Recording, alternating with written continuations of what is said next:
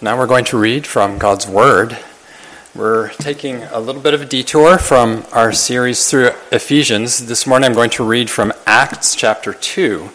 Acts chapter two, and I'll start at verse twenty-two. While you're turning there, uh, I just want to welcome all those who are here with us. If you're here and, and you have children, I want you to know that you're welcome here. We we welcome the presence of children here in our worship. The, the, the Lord Jesus himself said that out of the mouth of infants, God has ordained praise. So you're you're welcome here with the little ones as well. Um, part of that challenge, though, I, I was a parent of little ones for many years, um, many children. Uh, and so I know what it's like to have to try to just train up your children to be able to be part, uh, a constructive part of the, the worship gathering. So I just want to encourage you, parents who are doing that, keep up the good work. We support you. If your child just can't make it, they're they're making noises or whatever, you've got a lot of options here. We uh, we have the, the room behind the glass with audio and video. We've got that out there. We have a nursery. Uh, Feel free to take care of it. There is, it's not a failure. It's, there's no shame if you need to take your kids out. Uh, you're actually just doing good training. So be encouraged with that. Um, one thing that I have always found helpful to keep in mind is we we have the blessing of having people who are born here and people who are in their elder years here. And we all want to accommodate one another. One of the challenges as people get older um, is hearing starts to diminish. And so some people have hearing assistance. And you've probably heard this, but one of the, the strange, frustrating things about having hearing assistance is that it amplifies everything. It amplifies voices so you can hear them better, but it will amplify the rustling. It'll amplify child noise. So that's just something to keep in mind as we all try to to lovingly bear with one another and support one another as we uh, do the, the worship and the work together. Okay, Acts two, I'm going to read verses twenty-two through twenty-four and then skip to thirty-two through forty-seven. Acts two, starting at verse twenty-two. Men of Israel, hear these words. Jesus of Nazareth, a man attested by God to you by miracles, wonders, and signs, which God did through him and in your midst, as you yourselves also know, him being delivered by the determined purpose and foreknowledge of God, you have taken by lawless hands, have crucified and put to death, whom God raised up, having loosed the pains of death, because it was not possible that he should be held by it.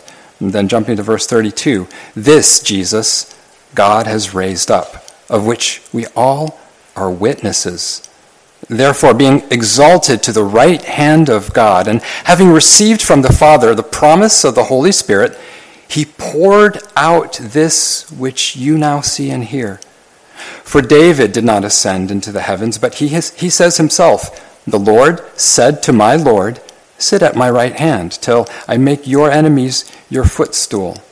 Therefore, let all the house of Israel know assuredly that God has made this Jesus, whom you crucified, both Lord and Christ.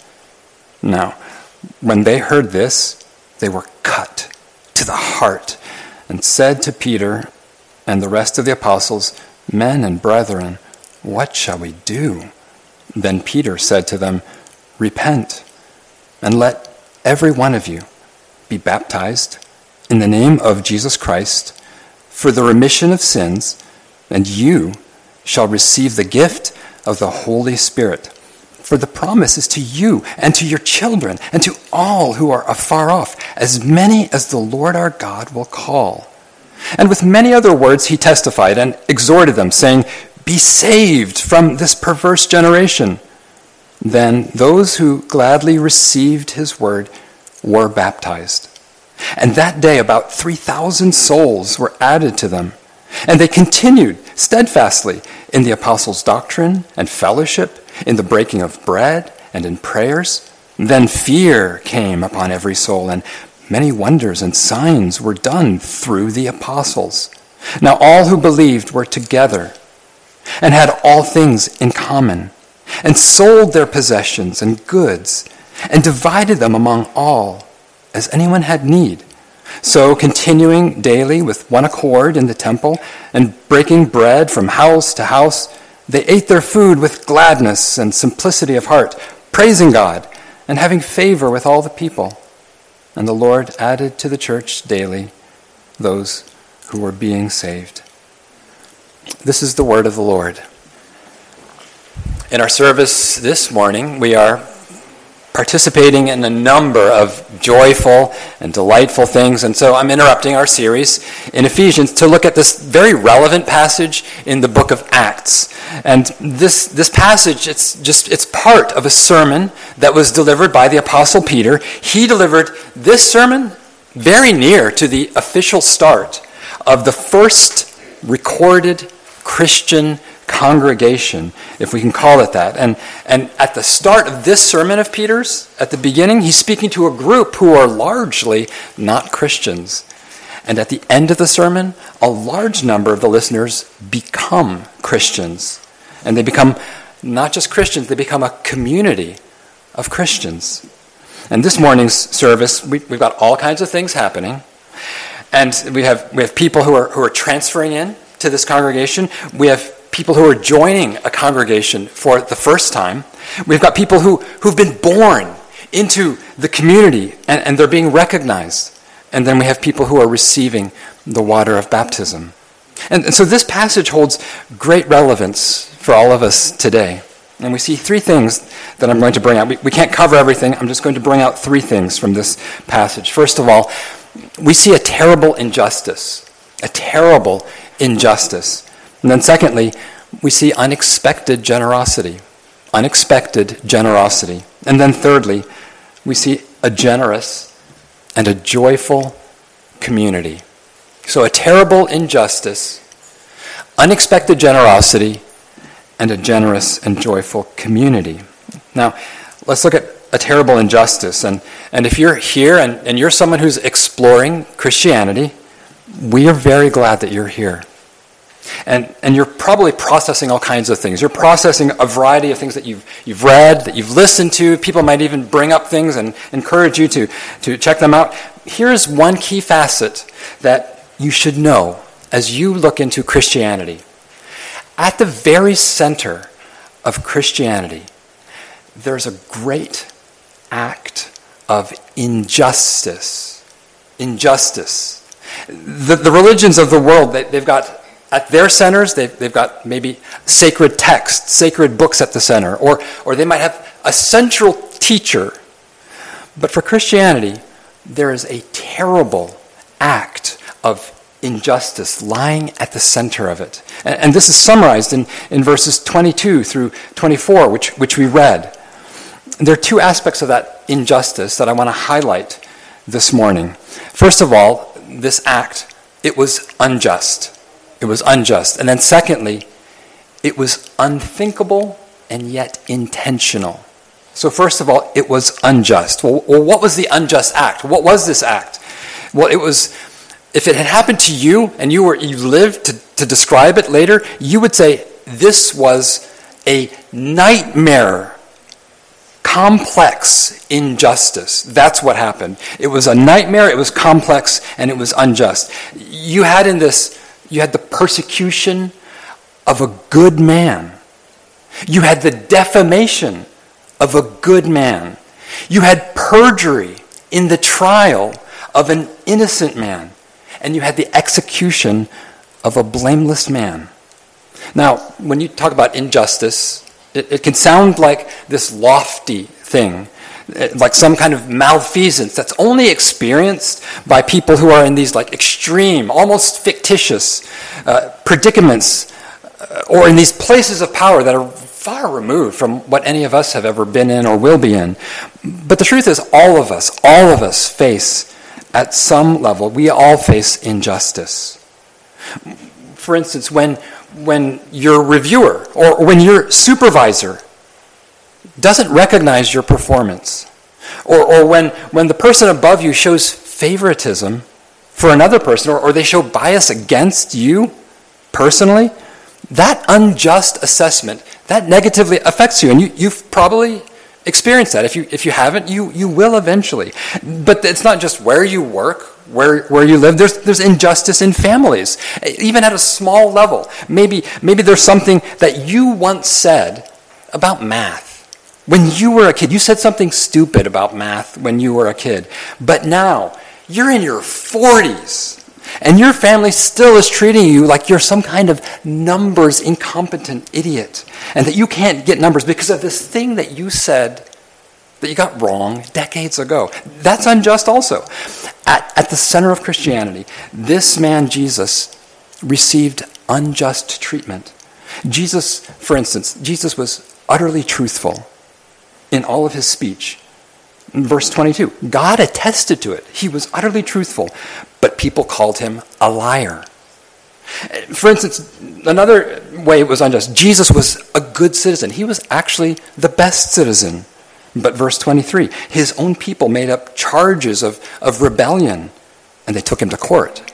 And, and then Jesus was an innocent man. He was innocent, but the court ordered his execution, and the government crucified him in public.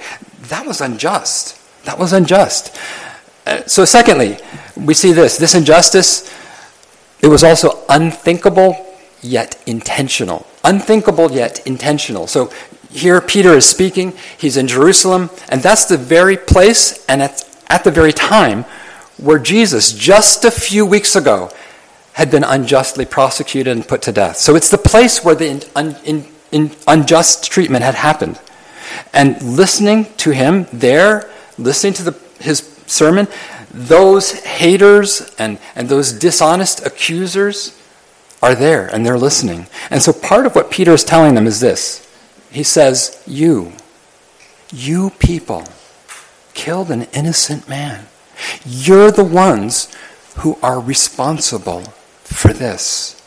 Now, injustice is bad enough, but here's why we say that this was unthinkable. Verse twenty-three, speaking of Jesus, he says, him being delivered by the determined purpose and foreknowledge of God, you have taken by lawless hands, have crucified and put to death.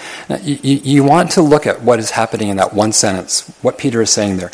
On the one hand, Peter says, he's accusing the people listening to him, you, You took Jesus. You put him to death unjustly.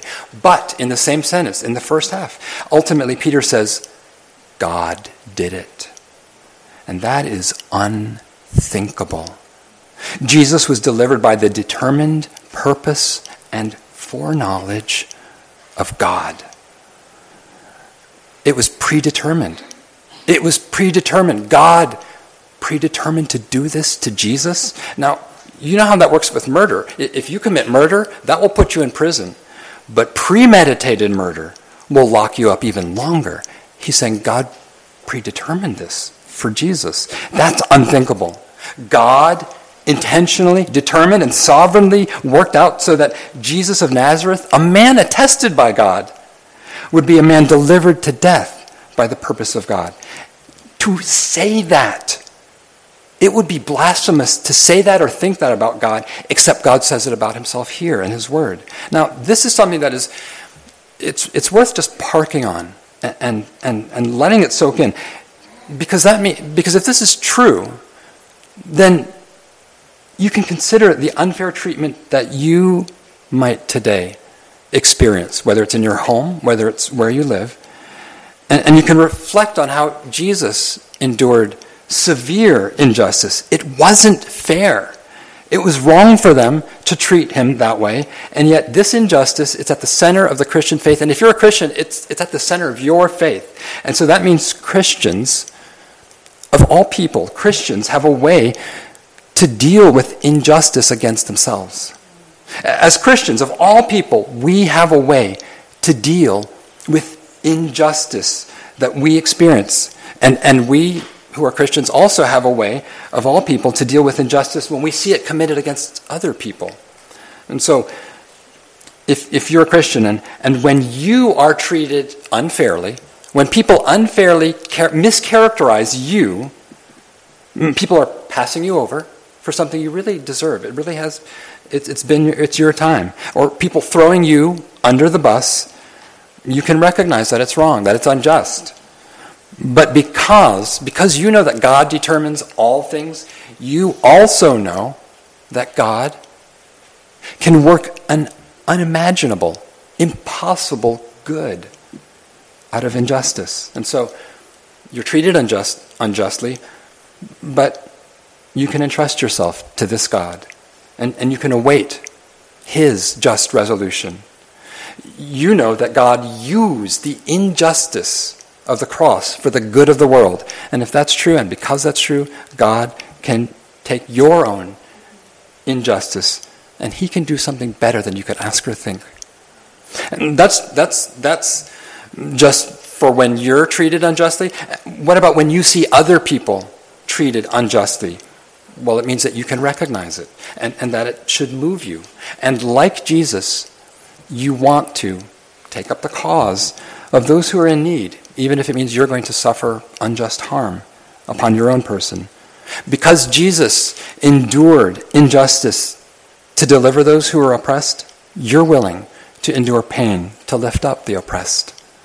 Christians should be the effective voice speaking against injustice in personal situations, in societal situations. And that's why Christianity, of all beliefs, Christianity should be speaking against racial injustice. That's why Christians should have a high concern about abortion. The unborn are the most vulnerable of all people.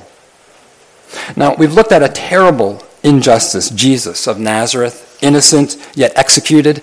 Now let's look at this unexpected gift. This is in verses thirty through thirty-two through forty. So this, this act of injustice at the center of Christianity, it's there. But that injustice is not the entirety of what's at the center. Because after Jesus died, on the third day, Jesus rose. There's a resurrection. Verse twenty-four, God raised him up, having loosed the pains of death, because it was not possible that he should be held by it. Then verse thirty-two, this Jesus God has raised up, of which we are all witnesses. So God determined and purposed to deliver Jesus to death. And God also, after a time, raised Jesus up. It was impossible, Peter says. It was impossible to leave him dead. And so you, you Christian, you who are groaning under whatever heavy load is on your shoulders, the heavy hand of God on your life, take heart. Take heart that, that God who laid Christ low is also the God of the resurrection. You are one day closer to the day of your deliverance. It is coming.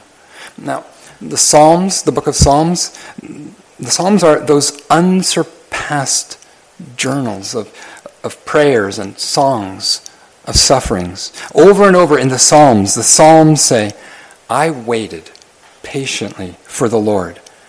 And so, so this is how the resurrection applies to you.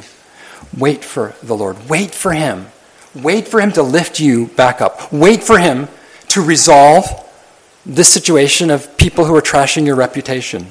Wait for him to thaw this relationship that's frozen. Wait upon the Lord. Wait on the Lord to do it. And here's where you see this unexpected gift. Jesus, who's who's raised up from the dead, and he he's returned to heaven. Jesus sends a gift. He sends a gift. The gift, it was something that was long prophesied, but they did not understand it. And so it was unexpected when it arrived. Verse thirty-three, here's the gift. Therefore, speaking of Jesus, being exalted to the right hand of God and having received from the Father the promise of the Holy Spirit, he poured out this which you now see and hear. And so, so here's the chain I want you to follow. You have Jesus' incarnation. He became a human infant. Then you have Jesus' crucifixion. He died on the cross for our sins in our place. And then you have Jesus' resurrection. He rose from the dead. And then you have Jesus' ascension. He returned to heaven and to his throne. And what is one of the first actions he takes when he ascends and he returns home? What's one of the first things that you do when you come home after a long trip? Maybe you come back from a week away, visiting relatives, on a vacation. What do you do? Maybe you check your mail. Maybe you sort out the packages that arrived. Maybe you unpack your bags. Maybe you call your friends. You start lining things up for the, the week when you return back to classes or to work. Jesus' first act, when he returns home, he sends a gift to his friends. It says he poured out the Holy Spirit. Now, this is not the only place where this, this urgency that he has to send the Holy Spirit as a gift is mentioned. Another name for the Holy Spirit is, is the helper. The helper. So here are some many other places where Jesus emphasizes how urgently he's going to send this gift to you. First thing when he gets back to heaven. John fourteen sixteen, and I, Jesus, will pray the Father, and he will give you another helper, the Spirit, that he may abide with you forever. And then John fourteen twenty-six, but the helper, the Holy Spirit, whom the Father will send in my name, he will teach you all things and bring to your remembrance all things that I sent said to you.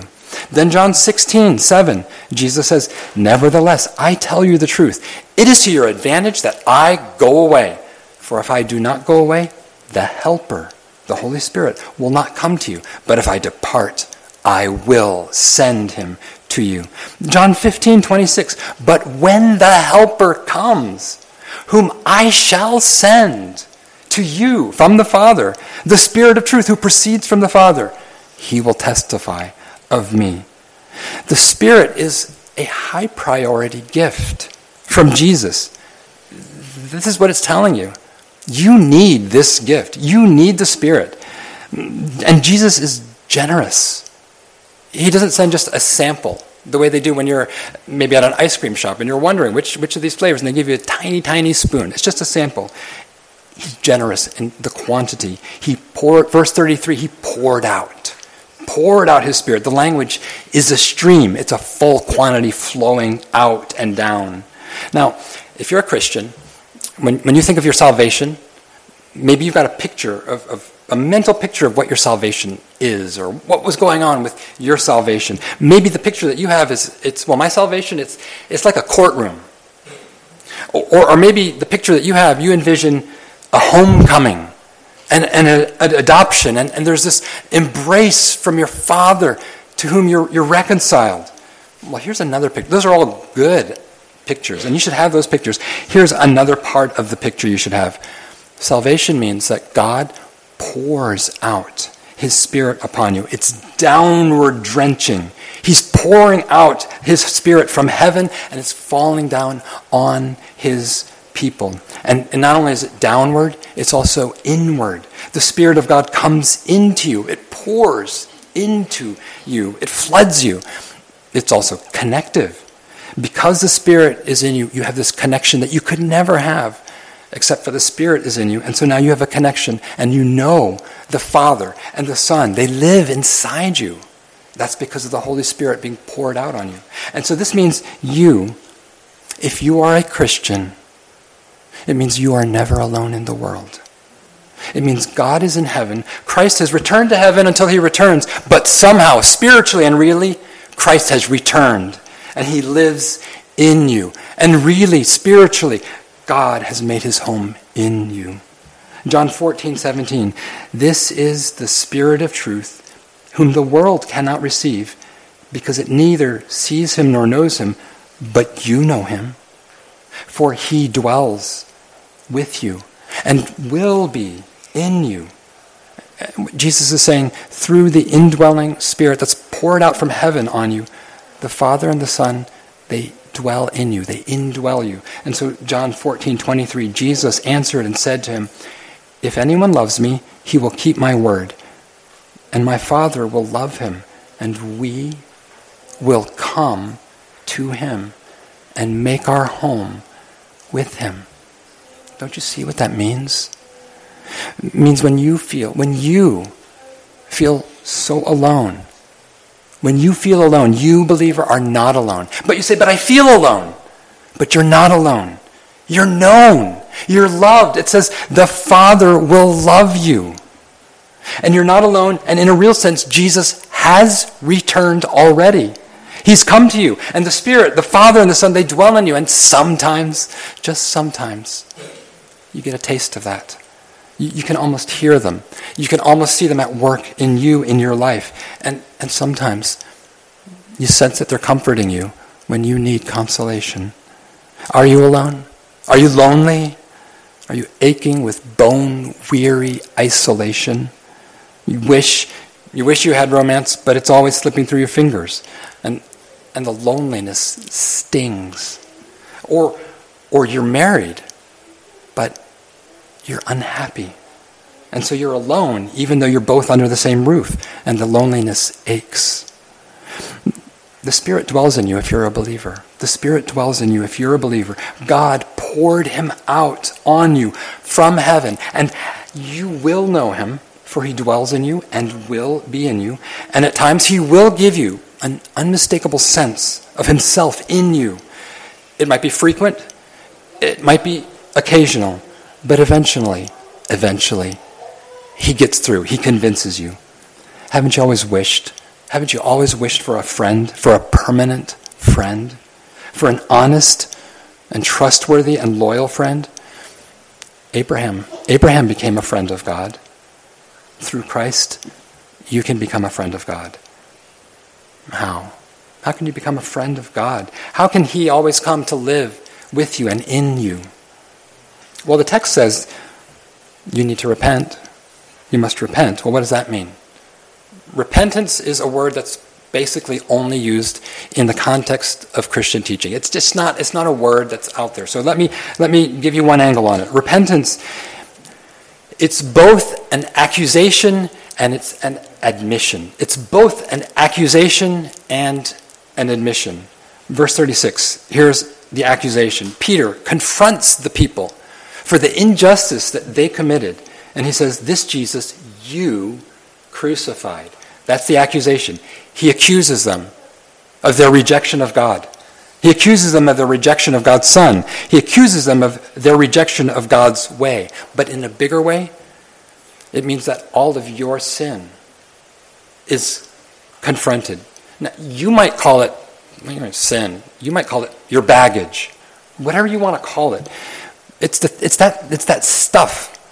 It's it's that stuff that for the people who live with you, for the people who have had to work with you, it's that stuff where you've hurt them. And so repentance involves this accusation that you've done these things. But repentance also involves admission. Verse thirty-seven, receiving this accusation, it says, they were cut to the heart. What shall we do, they ask. And so they're admitting that they were wrong, and that Jesus was in the right. It's a, it's it's a it's a surrender.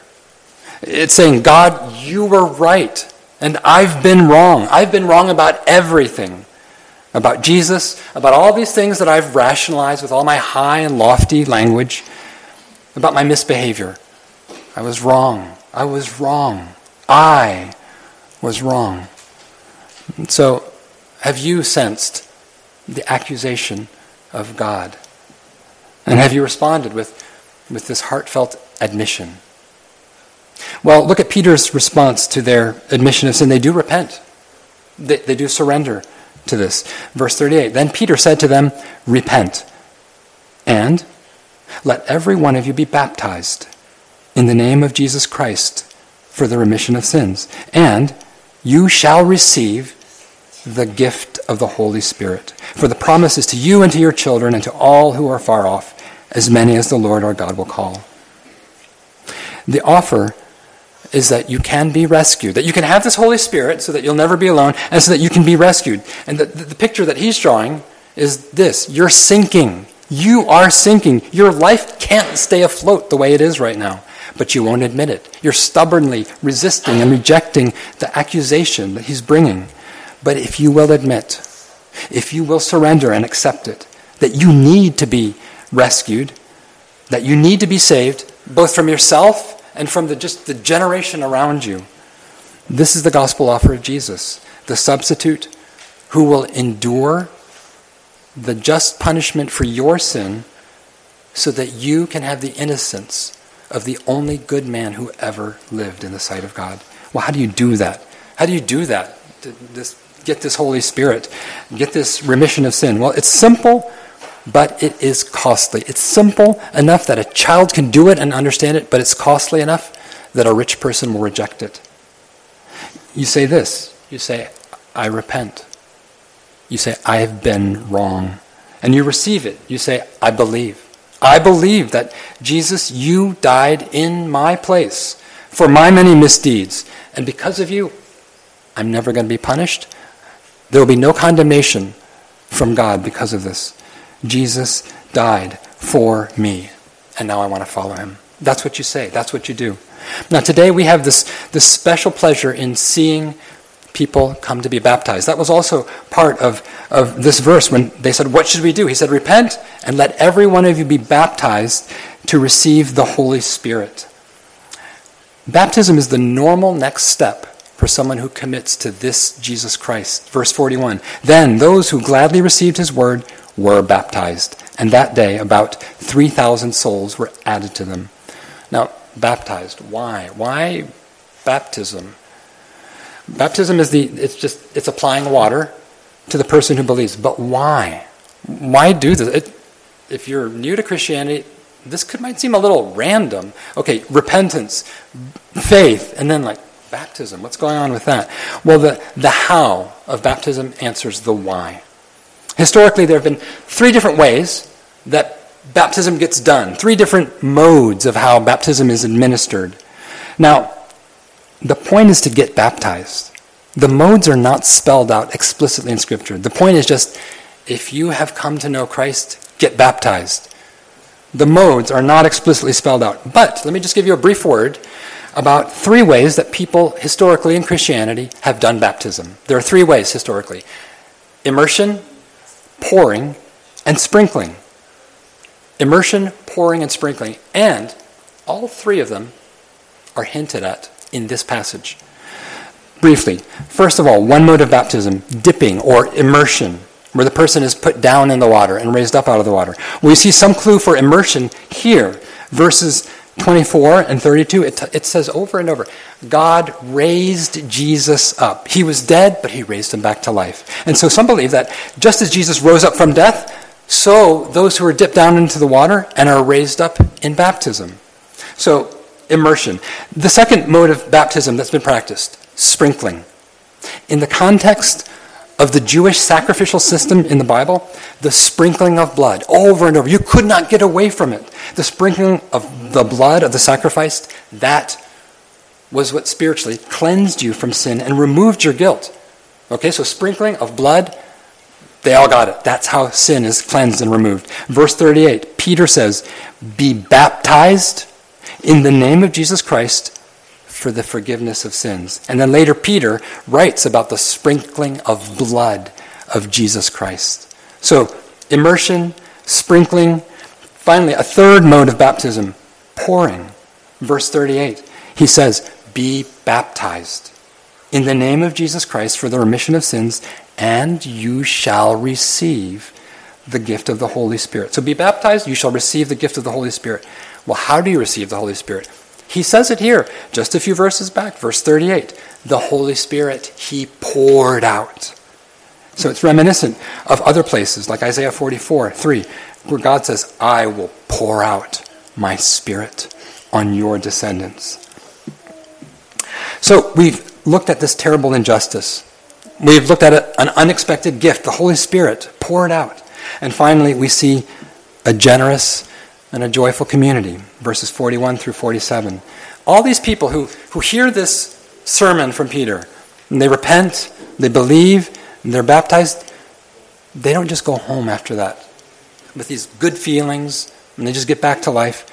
They enter into the community. They enter the community of other baptized people. They join a congregation where, where Jesus is followed and where they'll be instructed. Now, we're not going to get into that, but what we see in this congregation of baptized people here, look at what we see briefly in this congregation, and I think it's what, by God's grace, we see and we will see in this congregation here, you people of Emmanuel. Briefly, four things in this community that are brought out. First of all, there's gladness. It's a community of gladness together.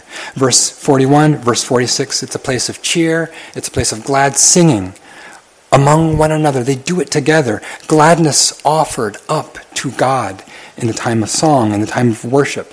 And that's why we, that's why you come every Sunday to worship the Lord together with gladness. There's gladness. Secondly, there's also need in this community. In this community, you also see need. Some people who are coming and are part of the community, they don't have enough. They can't pay the bills. They can't afford shoes. They lack opportunity. And so people around them are joyful. Maybe they're joyful, but people were also hurting. And the community shared with one another. Those who had more, it says, shared generously. Those who had more shared even sacrificially to those who had need. He's saying this, the poor did not feel excluded. The poor were embraced. Could this be a place where the poor are received and embraced? Where sufferers receive comfort? I think so. So there's gladness, there's need. Thirdly, we also see interpersonal connection. We see this community of people doing life together. They're not just attendees. You're not just attendees. You're friends, and more than friends, your family, brothers and sisters in this community, children of the living God. And so what we see in the text, they eat together. They visit one another. They open their lives to one another. They're bound to one another th- through thick and thin. Are you, are you dining with the people in this room over the course of the week? Are, are you opening up your lives to each other, disclosing your troubles to one another? Are, are you calling each other during the week to check on a fellow struggler? I give you permission. Send a text to someone. Make a call to someone. Share a meal with someone. So there's interpersonal connection. Fourth, finally, what we see here is invitation. We also see that this is an inviting community. They love one another, but they're not insulated and, and solely inward facing. They keep reaching out. They keep throwing open their arms. They constantly invite those who are outside to come in. Verse forty-one, thousands are brought to know Jesus. Verse forty-seven, it continued. More and more were added to the church who were being saved. The people of Jerusalem were being invited and added. And so there were local people. And that's what we want to do. We want to connect to the local people, not of Jerusalem, but of Norfolk, of this neighborhood. Well, this is the, the generous and the joyful community. How can we be this kind of generous community? We can do it because of the generosity of Jesus, because he gave his life for us. We have everything to give and nothing to lose. Could it be that the one who died for us is the one who lives and walks among us even this morning? May it be so. Let's pray. Lord Jesus, this is your congregation, and we are part of your greater body, the church. And we pray that you would come to us and that you would show yourself to us. And as we love one another, as we turn away from our sins, and as we believe on you, that you are shepherd, you are king, you are Lord and master, and our dear elder brother. We pray that you would lead us and we would hear your voice. Bless us now and send us out. And may the gospel seed as it's planted bear fruit to your delight, we pray. In Jesus' name, amen.